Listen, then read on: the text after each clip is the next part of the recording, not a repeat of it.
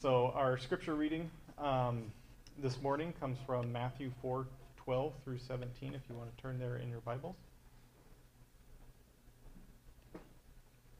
Now, when he heard that John had been arrested, he withdrew into Galilee.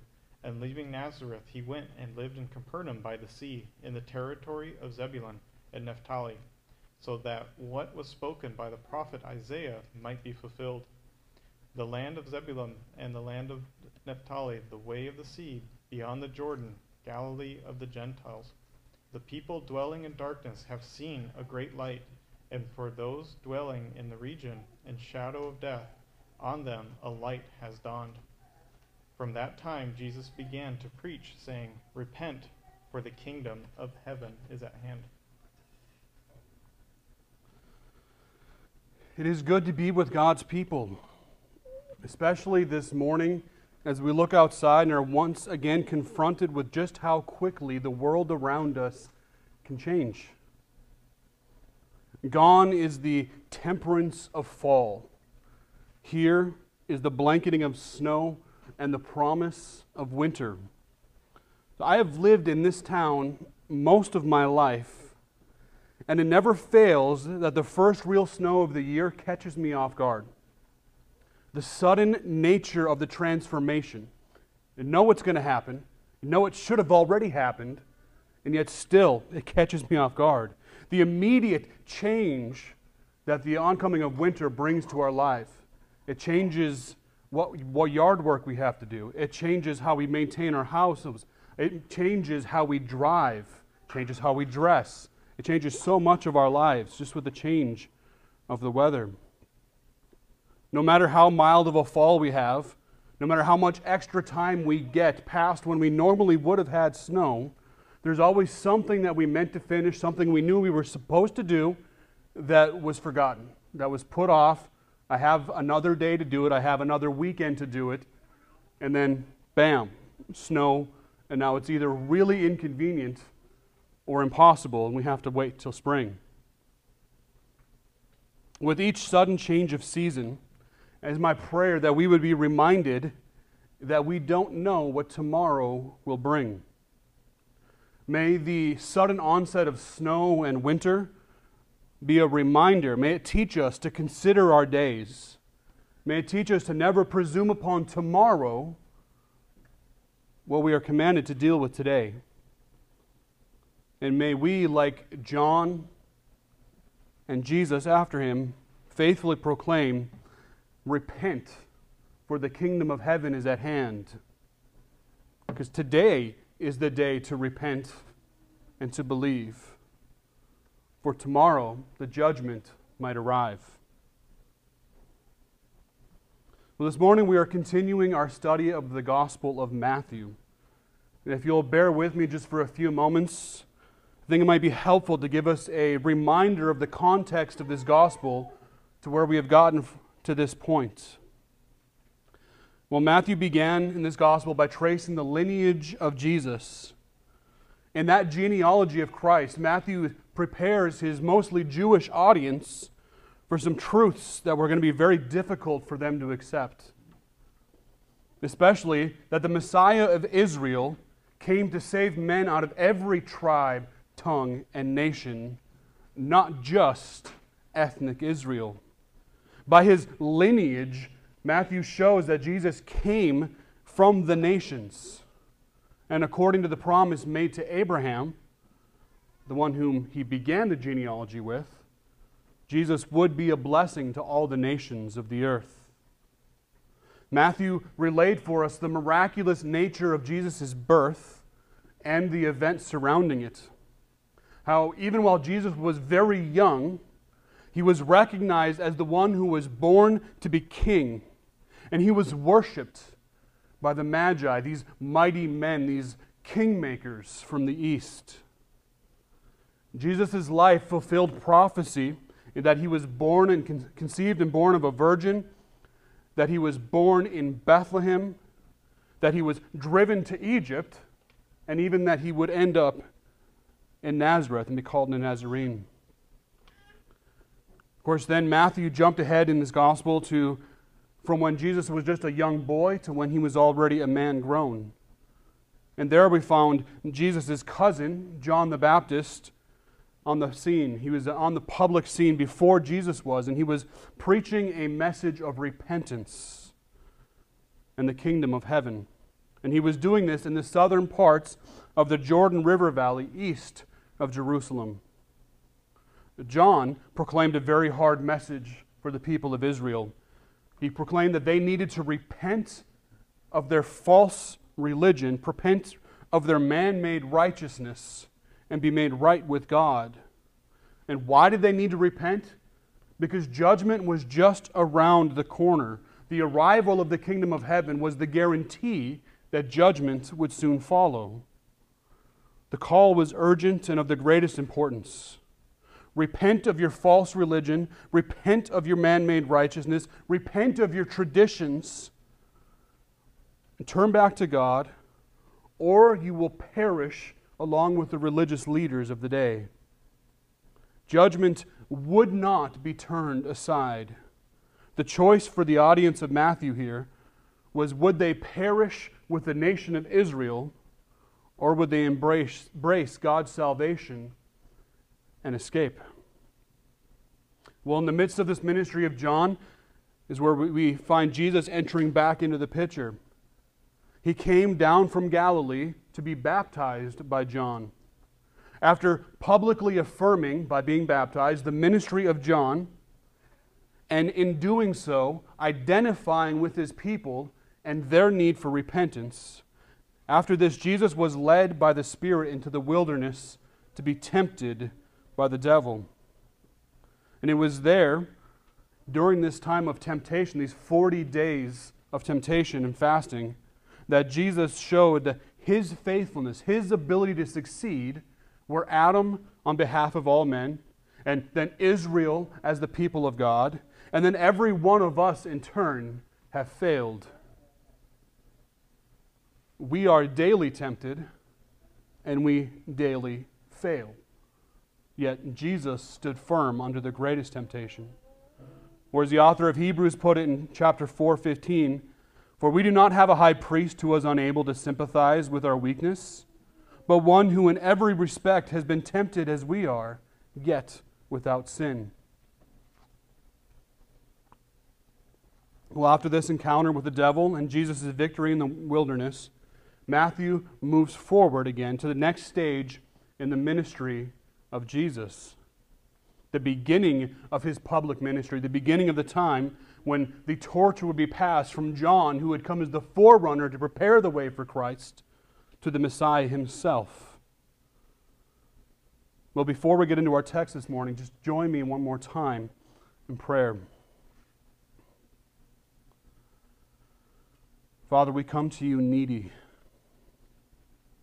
We come to you acknowledging our unworthiness, acknowledging our weakness, acknowledging our dependence,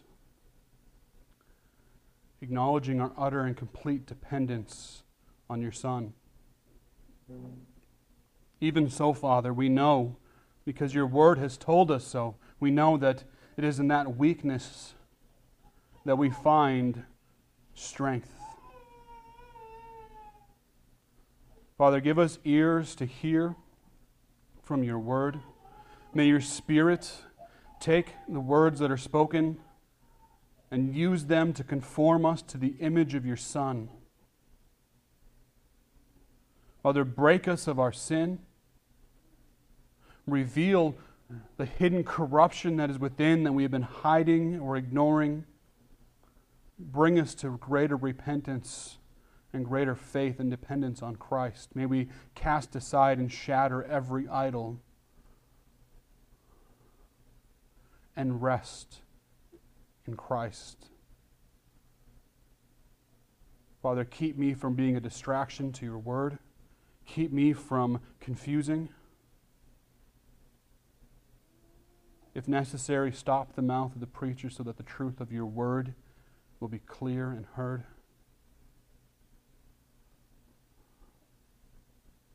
May Christ be magnified.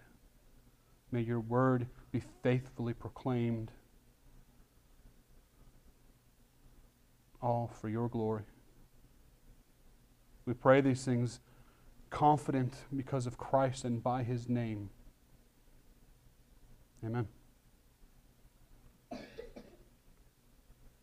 Well, in verse 12 of our passage this morning, we read that when Jesus had heard that his cousin John had been arrested, he left the area and returned back to Galilee. Matthew doesn't tell us exactly how much time transpired between these events, between his temptation and his return. Yet it is likely, when you look at all the Gospels combined, that some manner of time had passed. And it would be during that time where John's influence would have waned and Jesus' influence would have waxed, where John would have decreased so that Christ would increase. Matthew tells us in chapter 14, verses 3 and 4, the reason that John had been arrested.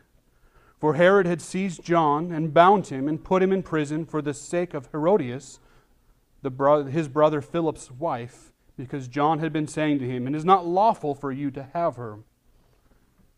John was bold.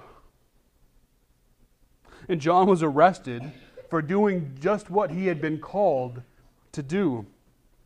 John, when he saw, he looked upon the sins of Israel, especially those who were proud, especially those who were confident in themselves. And wherever he found this sin, he declared God's disgust with it. He declared that it was not okay, it was not acceptable, that they were not allowed to remain that way. John warned that people needed to repent and be made right with God. And he would carry that message even to the leaders of the land. And he would carry with that message, even if it cost him, when it cost him, his head. Herod Antipas was the son of King Herod who ruled at the time of Jesus' birth. After the death of his father, the land was broken into parts, with Antipas controlling the region just east of the Jordan and the region of Galilee. And the land of Judea was at that time then under the direct control of the Roman Empire. Well, as Jesus withdrew, he continued to preach the message of the kingdom of heaven, yet he would do so primarily from the region of Galilee, not in Jerusalem and Judea, as we might have expected. Well, as, as we should expect with any action taken by Jesus, the decision to withdraw from that region was purposeful and it was timely. It was not an action of cowardice or fear. Far be it from us to attribute those kind of reasons for anything that Christ would do. Like everything that he did on this earth, this action, this withdrawal from that region, served the greater purpose of his being faithful to the work that the Father had given to him. See, the, the desire to press in, the desire to force the issue, to want to stir the pot that so many of us would like to do at times, the, the urge to just go and fight, to, to cause some kind of immediate conflict and resolution. Often, that urge for that immediate satisfaction and conflict comes from pride rather than prudence or real courage. See, it was a wise decision for Jesus to withdraw from that region after John had been arrested.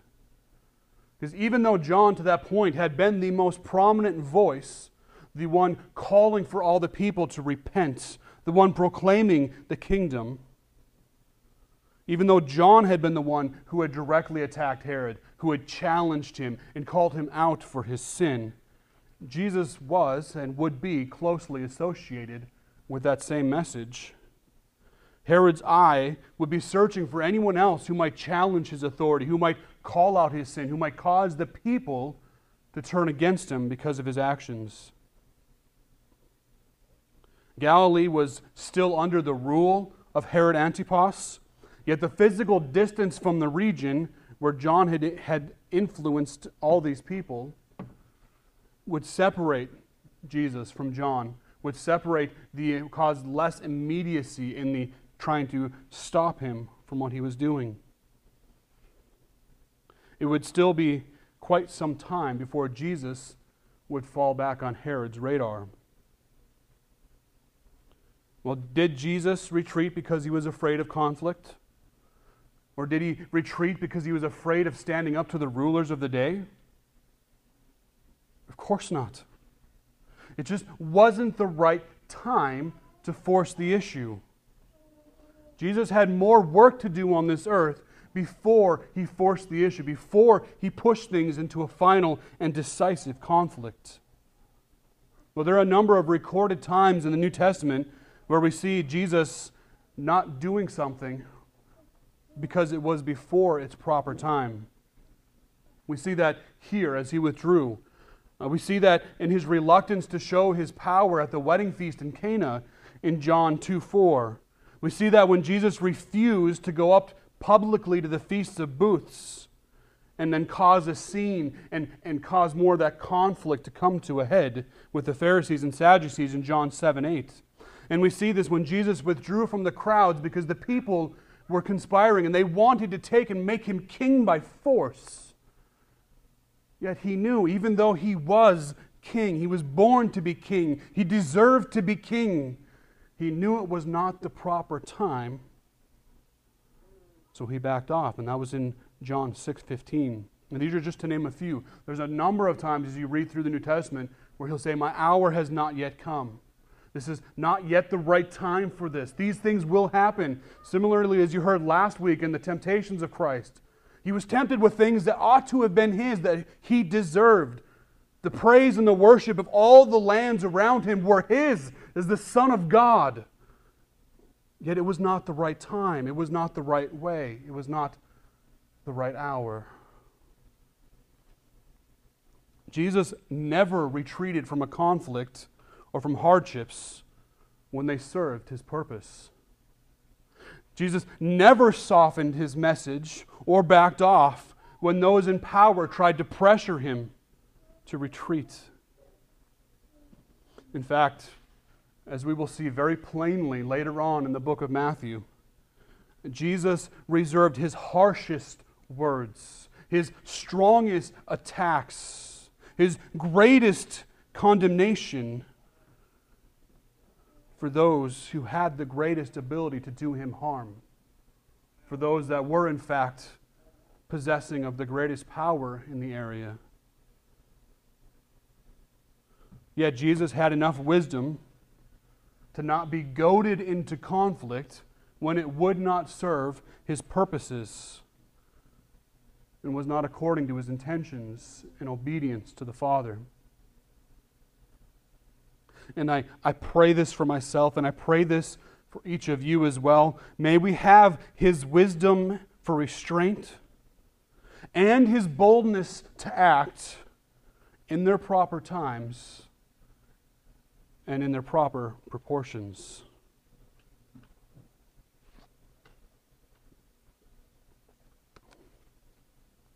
Well, if you look through the gospel accounts, it appears that the bulk of Jesus' earthly ministry would take place outside of Jerusalem, outside of Judea, outside of that central hub of Jewish identity and religious life that we might have expected it to be in.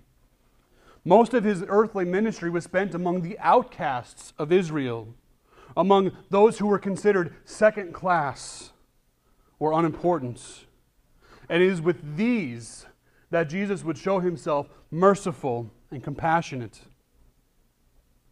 And I would encourage you as we work through this Gospel of Matthew, watch, keep track, keep in a running tally in the back of your mind the contrast in the way that Jesus responded to the lowly, to the meek, even if they were gross sinners, as so many in the time wanted to call them, how he responded to those who were lowly and meek and outcast, versus how he responded to the religious and political elites in Jerusalem, those who appeared to have it all together, who had things in order.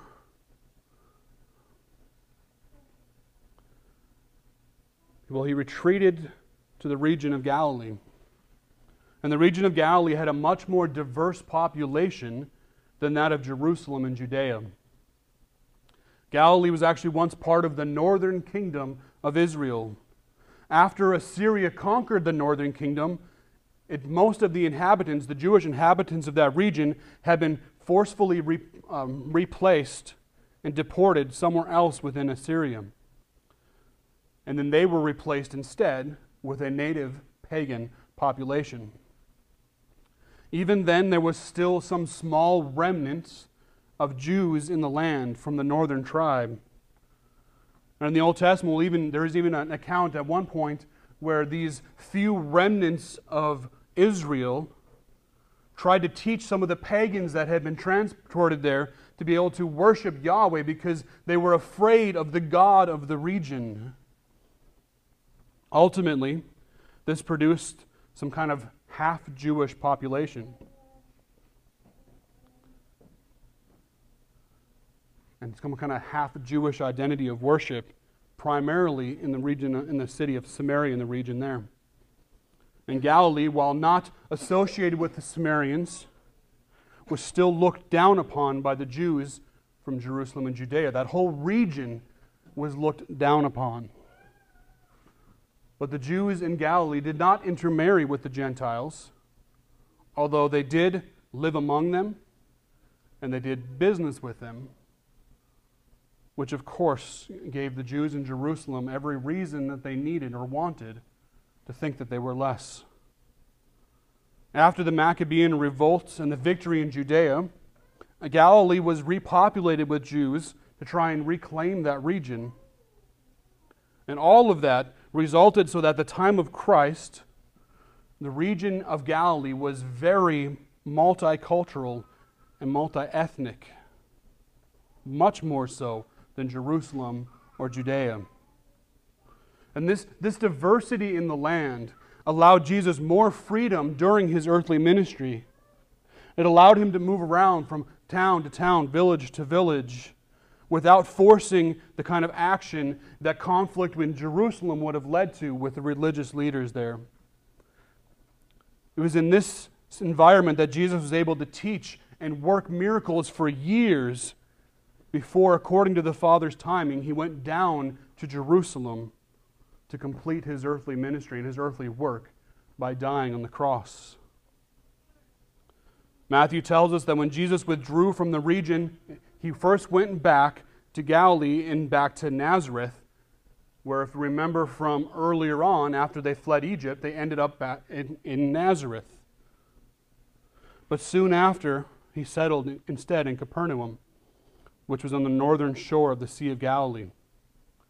And Luke tells us in Luke 4:24 why Jesus didn't remain in his hometown. And he said, "Truly I say to you, no prophet is acceptable in his hometown." Even though Jesus was the Messiah of Israel, the Son of the living God, he was still looked upon with doubt and suspicion by those who knew him as a child. Those in his hometown couldn't separate the carpenter's son that they knew, that they watched grow up, from the great teacher that stood before them. Of course, we might be able to sympathize a little bit with those in Nazareth.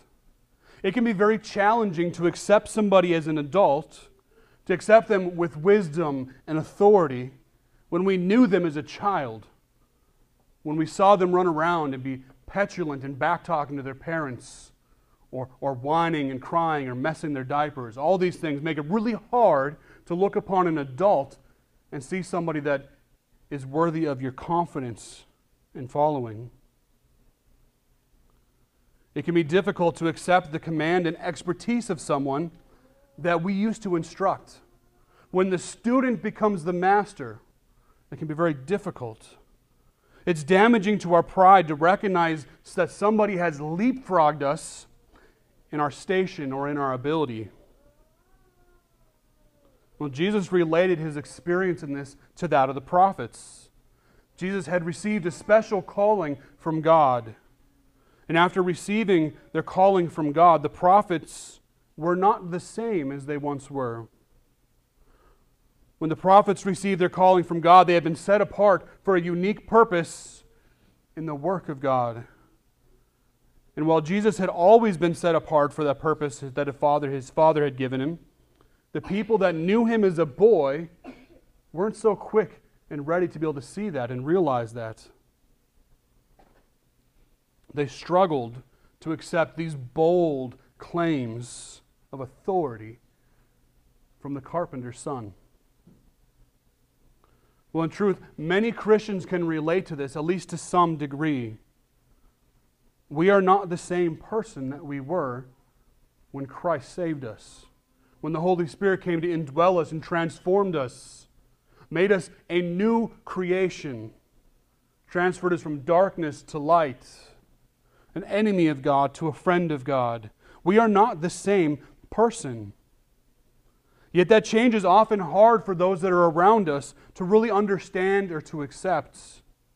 Often, this kind of change can cause strain in friendships, cause strain in families as believers seek to live out faithful lives according to what they've been called to, and those that knew them before are confused by the change, don't know how to relate to them, and often feel judged by every new action or decision of the believer. Of course, unlike us, Jesus did not undergo some drastic lifestyle change. He was perfect. He had no reason to change. The difference that set Jesus apart at this time was the authority of his teaching and the growing influence that he would have by those who were following him. See, Jesus did not need to grow in righteousness and in obedience. He had perfectly been righteous and obedient from before time. Though his obedience to the Father would be displayed in greater ways throughout his earthly ministry. However, Jesus did grow in both wisdom and in favor with God and men. Luke tells us that in Luke 2:52. Remember from the Gospel of Luke, even as a young child, Jesus showed an uncanny ability to remember, to understand, and to interact with the Scriptures. His knowledge and understanding continued to grow, though again, the greatest change with Jesus that was seen seemed to be that when he entered into his public ministry, he spoke with an authority that the people didn't recognize. He spoke with, the, with an authority that people had not seen before because it was an authority that the scribes and the Pharisees did not have and did not know. John had been the voice in the wilderness preparing the way, making the path for the arrival of the kingdom straight and ready. And with his arrest, the hour had come for the king who had been revealed in Bethlehem so many years before by the Magi for this king to take up his mantle, for this king to be the voice of his kingdom. Even as he had from the beginning of time been the Word of God.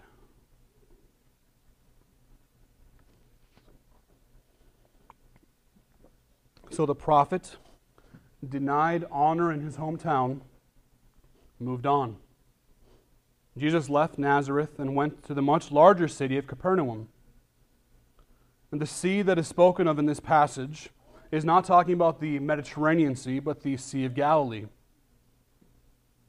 One thing that I think is of interesting note is that this region, part of the historical inheritance of Zebulun and Naphtali, was the first part of the northern king to fall, uh, northern kingdom to fall to Assyria. And this, this region that was the first part of this first area of Israel to fall to Assyria would be the first region to hear the message of the Messiah. This region, according to Isaiah, was prophesied to see a great light. Matthew tells us in verses 14 through 16 of our passage that Jesus was, is the great light that came to those sitting in darkness.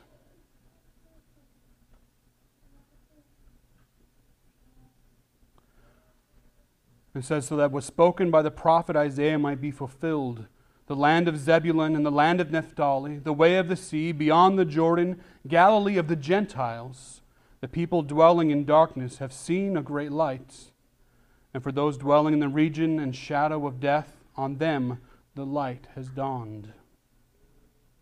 This region had surely seen its share of darkness. Remember, this, this region was plunged into idolatry under the pagan kings. Well, I call them pagan kings. They were Jewish kings, but they acted like pagan kings of northern, the northern kingdom of Israel. It was plunged into the idolatry of the nations around them. They were the first to fall prey to the conquering Assyrians. This region was cut off from the religious center and identity center of, of the Jewish people in Jerusalem. And even after the fall of Assyria and then Babylon and Persia, rather than being welcomed back as close brothers as you would think, they were seen by the Jews of Judea and Jerusalem as second class Israelites. They lived among the Gentiles and they were seen as being corrupted by them. Of course, the Gentile presence in Galilee points to a very important theme that Matthew has been highlighting about the work that Jesus came to accomplish. Even though Jesus' earthly ministry would be limited almost completely to the Jewish people, the fact that his ministry began among the nations and that it would ultimately be relaunched after his ascension back to the Father among the nations showed that the promise made to Abraham, that the seed of Abraham would be a blessing to all the nations of the earth, was coming true. God had promised to bless the nations through Abraham, and in Jesus, that promise was being fulfilled. Well, Jesus is ministering among the outcasts and among the Gentiles also proved Matthew's words from Matthew 9:13, where Jesus said, "For I came to call not the righteous, but sinners." Jesus would not spend his time on this earth serving the high and the mighty among Israel. He would spend his time serving and caring for those who were used to being looked down upon and cast aside. The Jewish leaders had expected that the Messiah would come as a great and mighty conquering ruler. They expected this great and mighty ruler would use his power and prestige just as they would if they had it. They expected him to conquer their enemies and then spend his life in comfort among the wealthy and the powerful of the land. God, however, enjoys showing his greatness by using those who are low and considered foolish in the world to confound those who are mighty in this age. God sent his Son to live a common life, and from that lowly position, to change the world and all of history.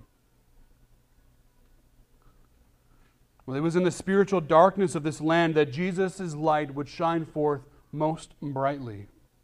He assumed the leadership of this movement that John had started, that John had been sent ahead of him to begin. This theme of light and darkness will continue throughout Matthew's Gospels. At the beginning of this new public phase of Jesus' ministry, his light is contrasted with the darkness that the people in Galilee found themselves.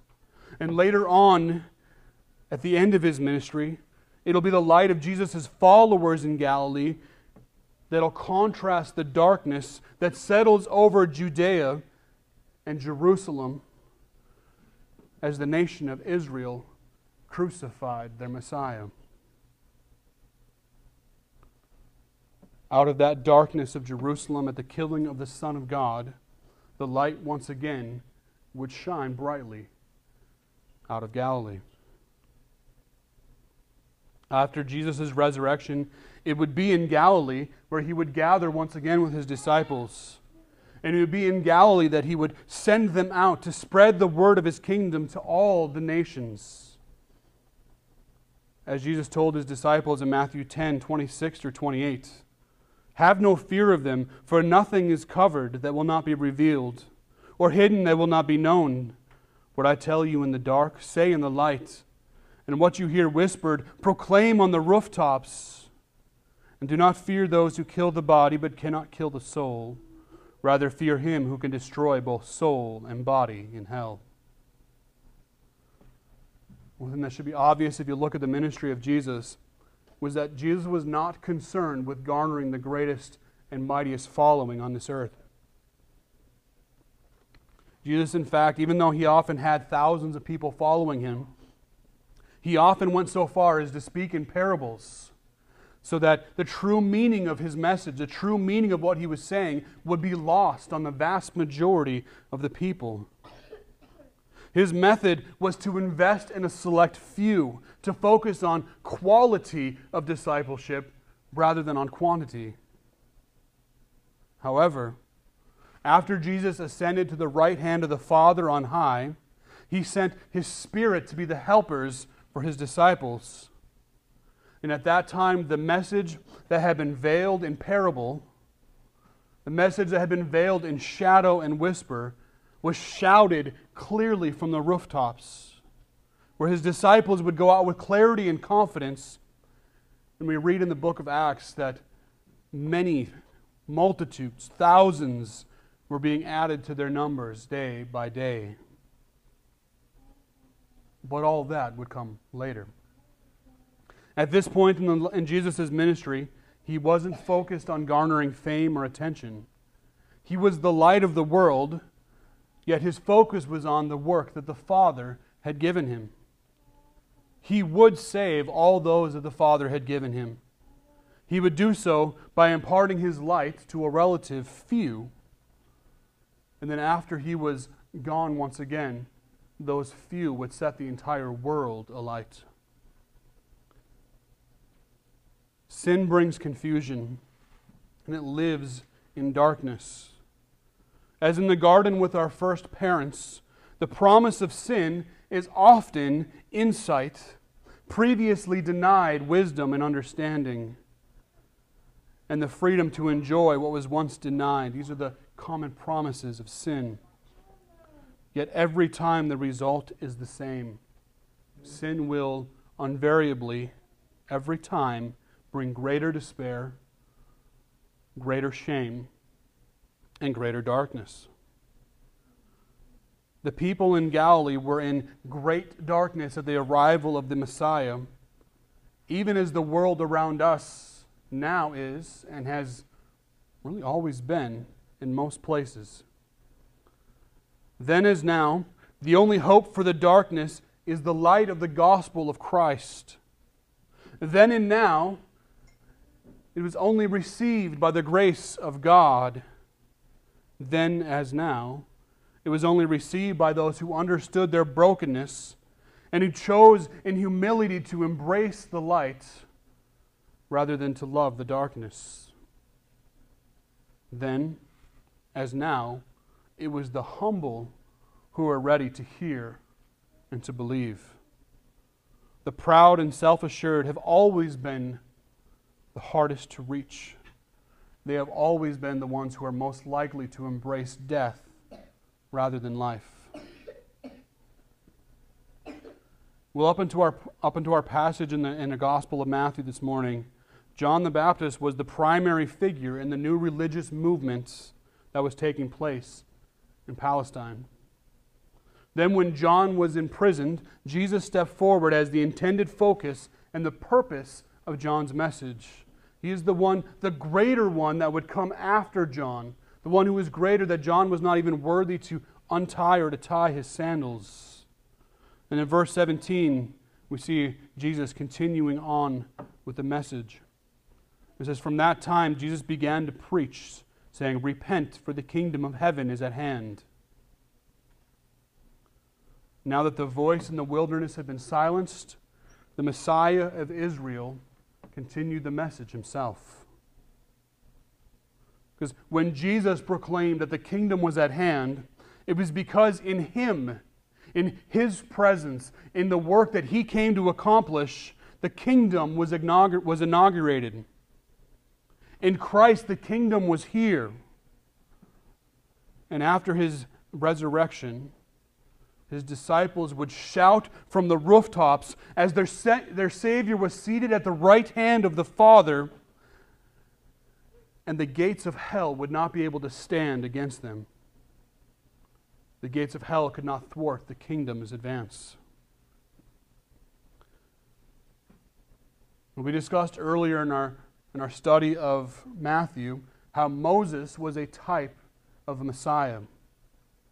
But in this particular dynamic, as Jesus being the one coming after and actually leading in, Jesus fulfills more the role of Joshua than Moses.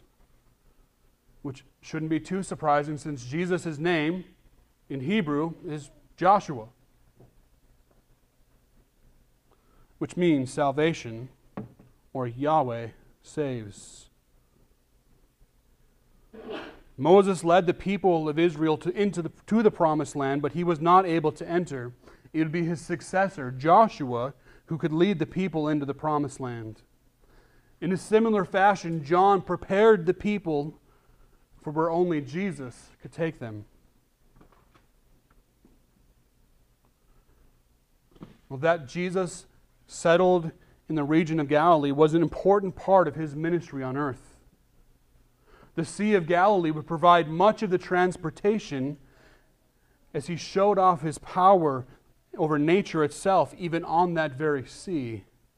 And as he'd move from shore to shore, moving along with groups of people back and forth from village to village. It would be out of Capernaum that he traveled west to Tyre and northeast to Caesarea Philippi. It was his presence in Galilee that would cause him to travel through Samaria on a trip to Jerusalem. And while going through Samaria, plant seeds of faith that would be harvested mightily by his disciples years long later. And it was in this region that Jesus called his first disciples, as we will see soon enough in, this, in the coming weeks.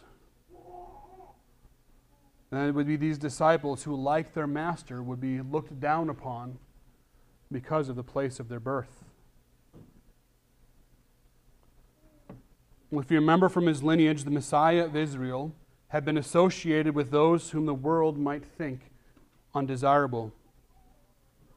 Jesus' ancestors included a woman who seduced her father in law, it included a pagan prostitute, and it included a woman from a nation long hated for their treatment of Israel and born out of incest. Then Jesus grew up in a region looked down upon by his own people, and in particular, in a city looked down upon even in Galilee.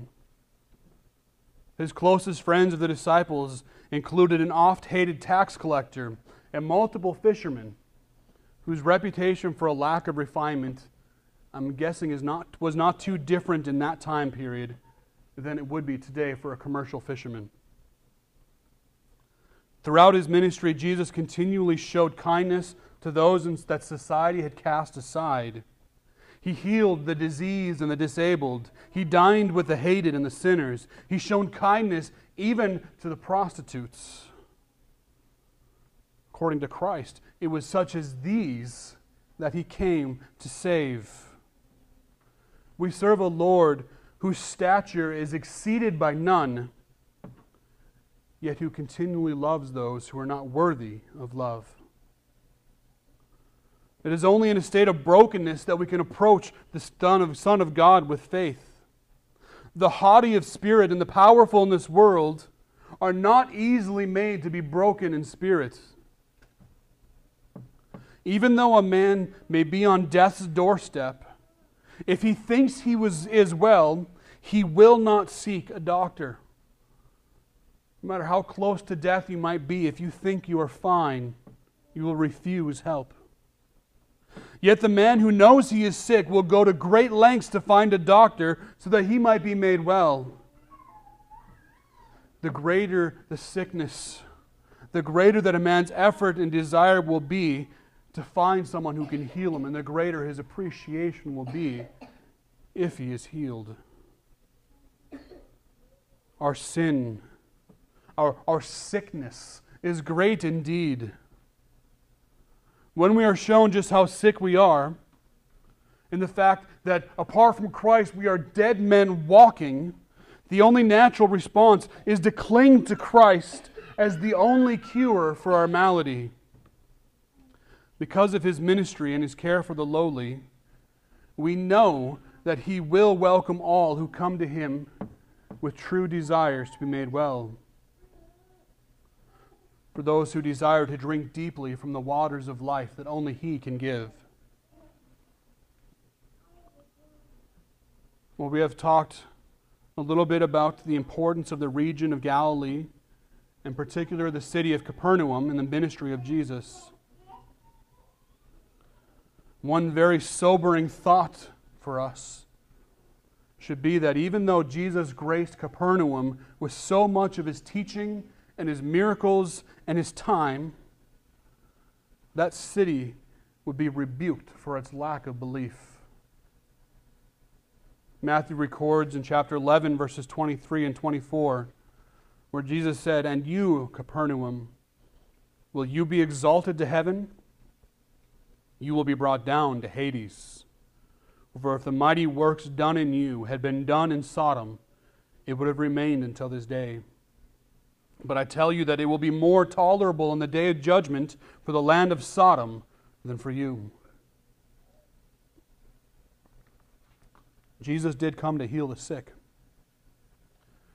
But the spiritually sick are not made well simply by being near to Him.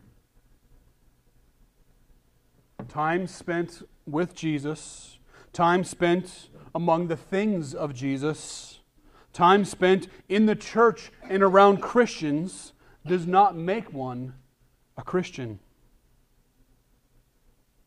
The region in and around Capernaum was blessed with a great gift during the earthly ministry of Christ. The, the whole earth dwelled in darkness, and yet it was there, in this region, that Jesus began his ministry. And it is there that he would proclaim his message of hope where there had been only despair, where he would bring light where there had been only darkness, where he would bring life where there had been only death. That city served as a monument to mankind's ability to choose blindness rather than sight, to see truth, to see beauty, and choose instead to embrace lies and distortions. That city is a monument to the harsh reality that for some, greater opportunity only means greater judgments. Just as the gospel is the breath of life to those who are alive, it is the breath of death to those who are perishing. Beloved, our salvation is not our existing close to Jesus or in general proximity to the things of Jesus. Our salvation exists in our being united to Jesus, united with Jesus. Do not be content with just being near to the doctor of your soul. If you would be well, then if you, you must know him, you must cry out to him in faith. And just as we, we cannot delay and use the excuses to say, I will take care of tomorrow what I can do today, do not delay the decision to be faithful. Don't delay the decision to follow Christ in the radical obedience to which you have been called. Cast aside whatever it is that is holding you back from embracing the fullness of life that He offers. Tomorrow may always seem like a better day to let go of childish things and to get serious about living faithfully and consistently. Yet tomorrow is not guaranteed and many lives are wasted or made ineffective because of the vain hope of tomorrow and the promise of doing better tomorrow. If you are counting on tomorrow, if you are waiting for tomorrow to finally repent of the sin that today you allow yourself to embrace, remember that the blessing of exposure to the gospel and the grace and power present in the body of Christ, when they are ignored and rejected, they serve to heap greater condemnation upon yourself. The things of Christ will never leave anyone unchanged. The Word of God and His presence among His people will either make you more like Christ or it'll make you more guilty of His blood and more deserving of greater wrath and punishment when you inevitably stand before His throne. Life is offered today. The message remains repent, for the kingdom of heaven is at hand. And as surely as Israel was judged for the rejection of the Messiah, according to the promise of John and Jesus, so is the whole earth being prepared for judgment. The Word of God, His people, and the gospel by which they are saved are the light of the light of Christ, are the sole light in the darkness of this fallen and cursed world. And light has a habit of exposing what you may wish to remain hidden. The hearts, the intentions, and the deeds of men will all be exposed. If you try to hide them in this present darkness, it will only mean that it will not be the soft and soothing light of the gospel that exposes them and removes their shame from you. It'll mean that in the terrible day of judgment, for all those who loved darkness rather than light, that all that they sought, worked so hard to keep hidden, all of that will be exposed by the fiery wrath of God. And in that day there will be no balm to smooth, and no one to bear their shame but themselves. Yet today, for all who embrace it, there is hope, there is freedom, there is life. Tomorrow is not promised, and tomorrow will be full of all of its own problems. Today is the day to believe. Today is the day to embrace the call of Christ and finally step out in obedience to those things that you know He has called you to that you have not desired for yourself. Today the day is the day to obey and faithfully serve our glorious King of all creation, the light of dawn that chases away the darkness. Repent, for the kingdom of heaven is at hand.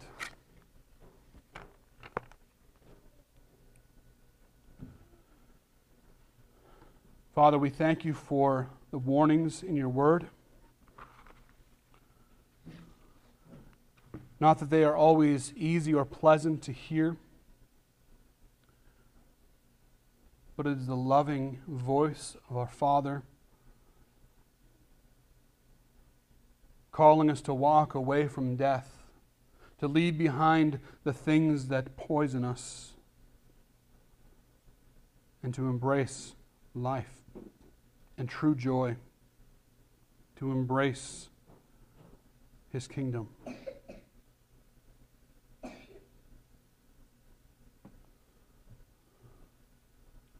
Father, grant us freedom from those sins that we all too often embrace. Grant us repentance from those things that hold us back. Grant us faithfulness. Help us to stand strong, to be a, a bright and shining light in this community. As the darkness expands, as it deepens, may we be a beacon of hope and life.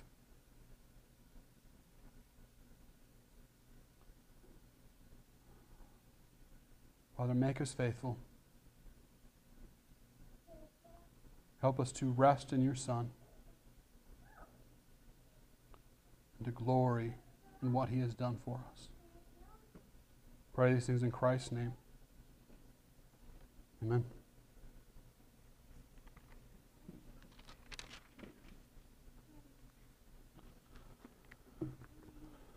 Well, as we prepare to take of the Lord's Supper together, I just want to encourage you with the same message that we've been hearing, which is simply to turn from sin and to cling to Christ. If, if that is your reality this morning, that you have repented of your sin and you are clinging to Christ, you're not, you're not clinging to your traditions, you're not clinging to how good of a life you live, you're not clinging to how much of the Bible you know, you're not clinging to any of the things that you have done or you can stand on, but you are clinging only to Christ. That, like the lowly sinners, the outcasts that Jesus showed mercy and compassion to, who, who knew their sin, who knew their lowliness, and saw the goodness and the mercy of Christ, and called out to Him in faith, to trust it in, in Him. If, if, if you are like them and have found your righteousness not in yourself, but in who Christ is and what he has done, and claimed that for yourself by faith, as God has promised to give us, to give everyone who calls out to his Son. If that is true for you, then I do, in just a moment, invite you to come up to partake to take part of this, this visual reminder, this tangible thing that we can hold on to to remind us of what it means to have faith in Christ, to take of his body and of his shed blood, to, to consume them as our sustenance, his sacrifice, our life, his shed blood, our hope, the, the new covenant sealed by our Savior's blood, by which in faith we are made to stand confident before the holy judge. So, if, if that is the reality that you live in, that you are clinging to Christ, you are holding on to Him, then I invite you to come forward to grab of the elements of the, the bread and the juice and hold on to them just for a moment, and then we'll partake of them together.